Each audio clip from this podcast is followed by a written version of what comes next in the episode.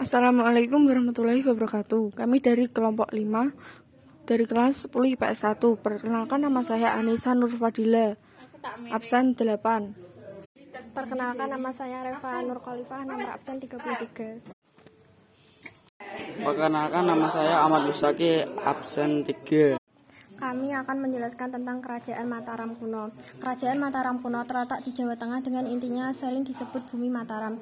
Daerah ini dikelilingi oleh Gunung Sindoworo, Gunung Sumbing, Gunung Merapi, Merbabu, Gunung Lawu, dan Pegunungan Sewu. Daerah ini juga dialiri oleh Sungai Bogowonto, Sungai Progo, Sungai Elo, dan Sungai Bengawan Solo. Itulah sebab Itulah sebabnya daerah ini sangat subur. Ada beberapa prasasti yang berkaitan dengan kerajaan Mataram kuno di antaranya sebagai berikut. A. Prasasti Cang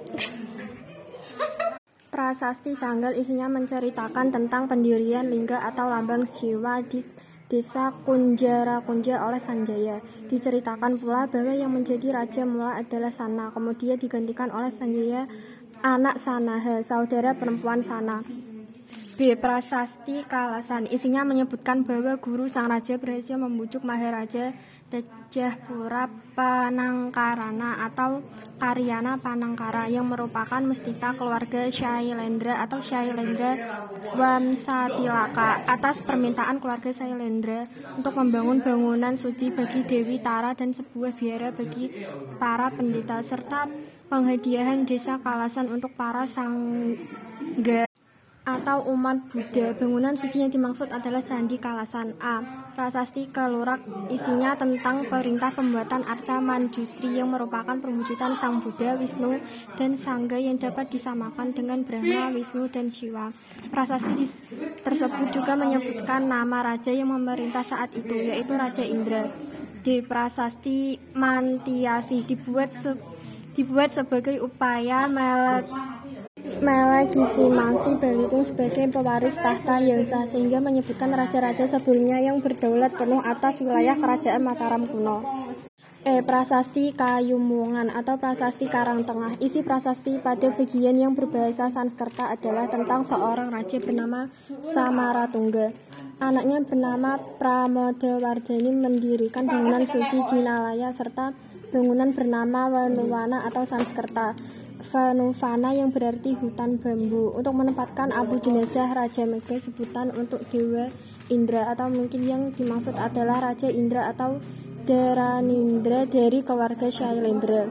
F. Prasasti Gondosuli diduga dikeluarkan oleh Rakai Rakarayan Patapan Pupalar yang juga diipar Raja Mataram kuno Rakai Garung.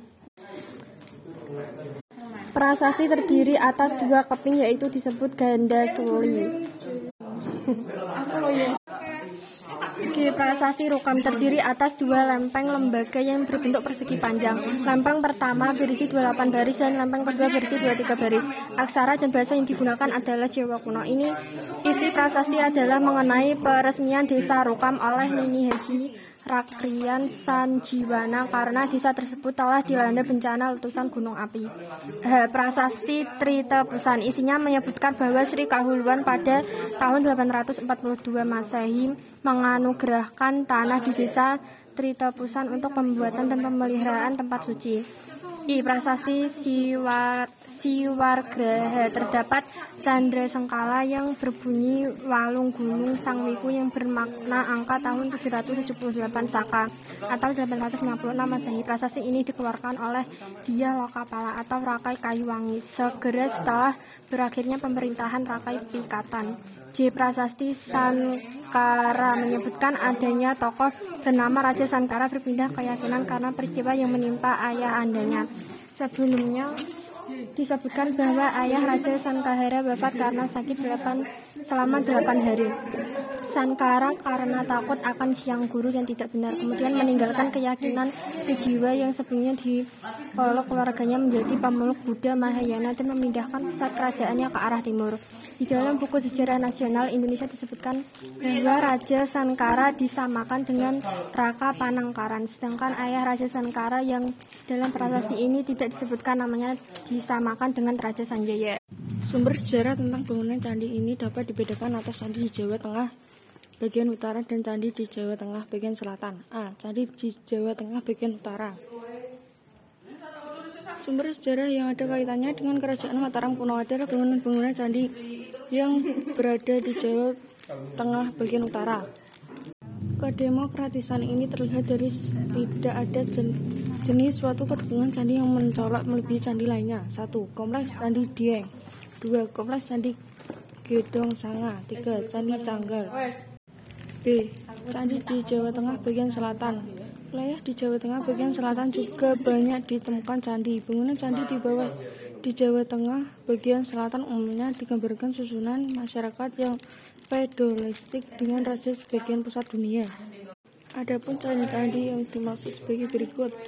1. Kompleks Candi Prambanan Candi Prambanan merupakan candi Hindu yang terbesar di Indonesia. Letak Candi Prambanan berada di Kecamatan Prambanan yang masuk dalam Kabupaten Klaten, Jawa Tengah dan Kabupaten Sleman, Yogyakarta. Kuat dugaan bahwa Candi Prambanan dibangun sekitar pertengahan abad ke-9 oleh Raja Bitung dari Wangsa Jaya. Candi Prambanan terdapat dua barisan candi yang membujur arah utara dan selatan. Di barisan barat terdapat tiga dua candi yang menghadap ke timur. Candi yang letaknya paling utara adalah Candi Wisnu, di tengah adalah Candi Siwa, dan di selatan adalah Candi Brahma. 2. Candi Kalasan Candi Kalasan bercorak Malaya tinggi 6 meter dengan jumlah stupa 52 buah. Candi ini didirikan pada 778 M atas perintah Rakai penangkaran Hindu penangkaran sebagai persembahan kepada Dewi Tara. Pada prasasti Kalasan yang ditulis dalam bentuk puisi berbahasa Sankerta dan huruf Pranagi disebutkan bahwa para Rahib Buddha meminta izin kepada Raja Penangkaran untuk mendirikan tempat suci untuk Dewi Tara. 3. Candi Borobudur terletak di desa Budur, Magelang, Jawa Tengah. Borobudur berasal dari kata bara dan budur. Kata bara berasal dari kata wihara atau biara dan bahasa Sanskerta yang berarti kuil atau seramara. Candi Borobudur bercorak Buddha dan didirikan oleh keluarga Saida. Bentuk candi Borobudur yang berupa punden ber, berudak menggambarkan ada adanya akulturasi budaya India dengan budaya asli Indonesia dari zaman Megalitikum. 4. Candi Mendut Candi Mendut berjarak sekitar 2 km arah selatan dari Candi Borobudur. Candi Mendut merupakan candi Buddha yang didirikan Raja Indra, Raja Mataram pertama dari dinasti Shaildra. Dengan demikian usia Candi Mendut lebih tua dari Candi Borobudur. Candi Pawon, Candi Pawon berada di antara Candi Borobudur dan Candi Mendut. 6. Kompleks Candi Plosan. Kompleks Candi Plosan berlokasi di desa Plosan, Kaltan. 7. Candi Sawijawan. Candi Sajiwan terletak di selatan Candi Prambanan. 8. Candi Lumbung. Candi Lumbung terletak di selatan Candi Sewu bercorak Buddha namun bentuknya lebih kecil. 9. Candi Sari Candi Sari disebut juga dengan Candi Berendah merupakan candi bercorak Buddha. Lokasinya tidak jauh dari Candi Kalasan.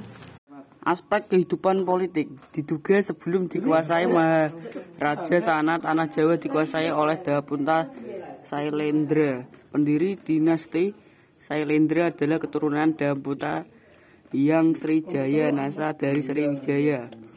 Berdasarkan keterangan prasasti Kota Kapur, ada dugaan bahwa Maharaja sana adalah pengantin Ratu Sima Kalingga. Aspek kehidupan sosial Masyarakat Mataram kuno meskipun memeluk Hindu, Buddha, dan kepercayaannya. Mereka tetap hidup rukun dan saling bertoleransi. Sikap itu dibuktikan ketika mereka bergotong royong dalam membangun Candi Borobudur. Hal itu juga menunjukkan kepatuhan rakyat dan pengultusan raja.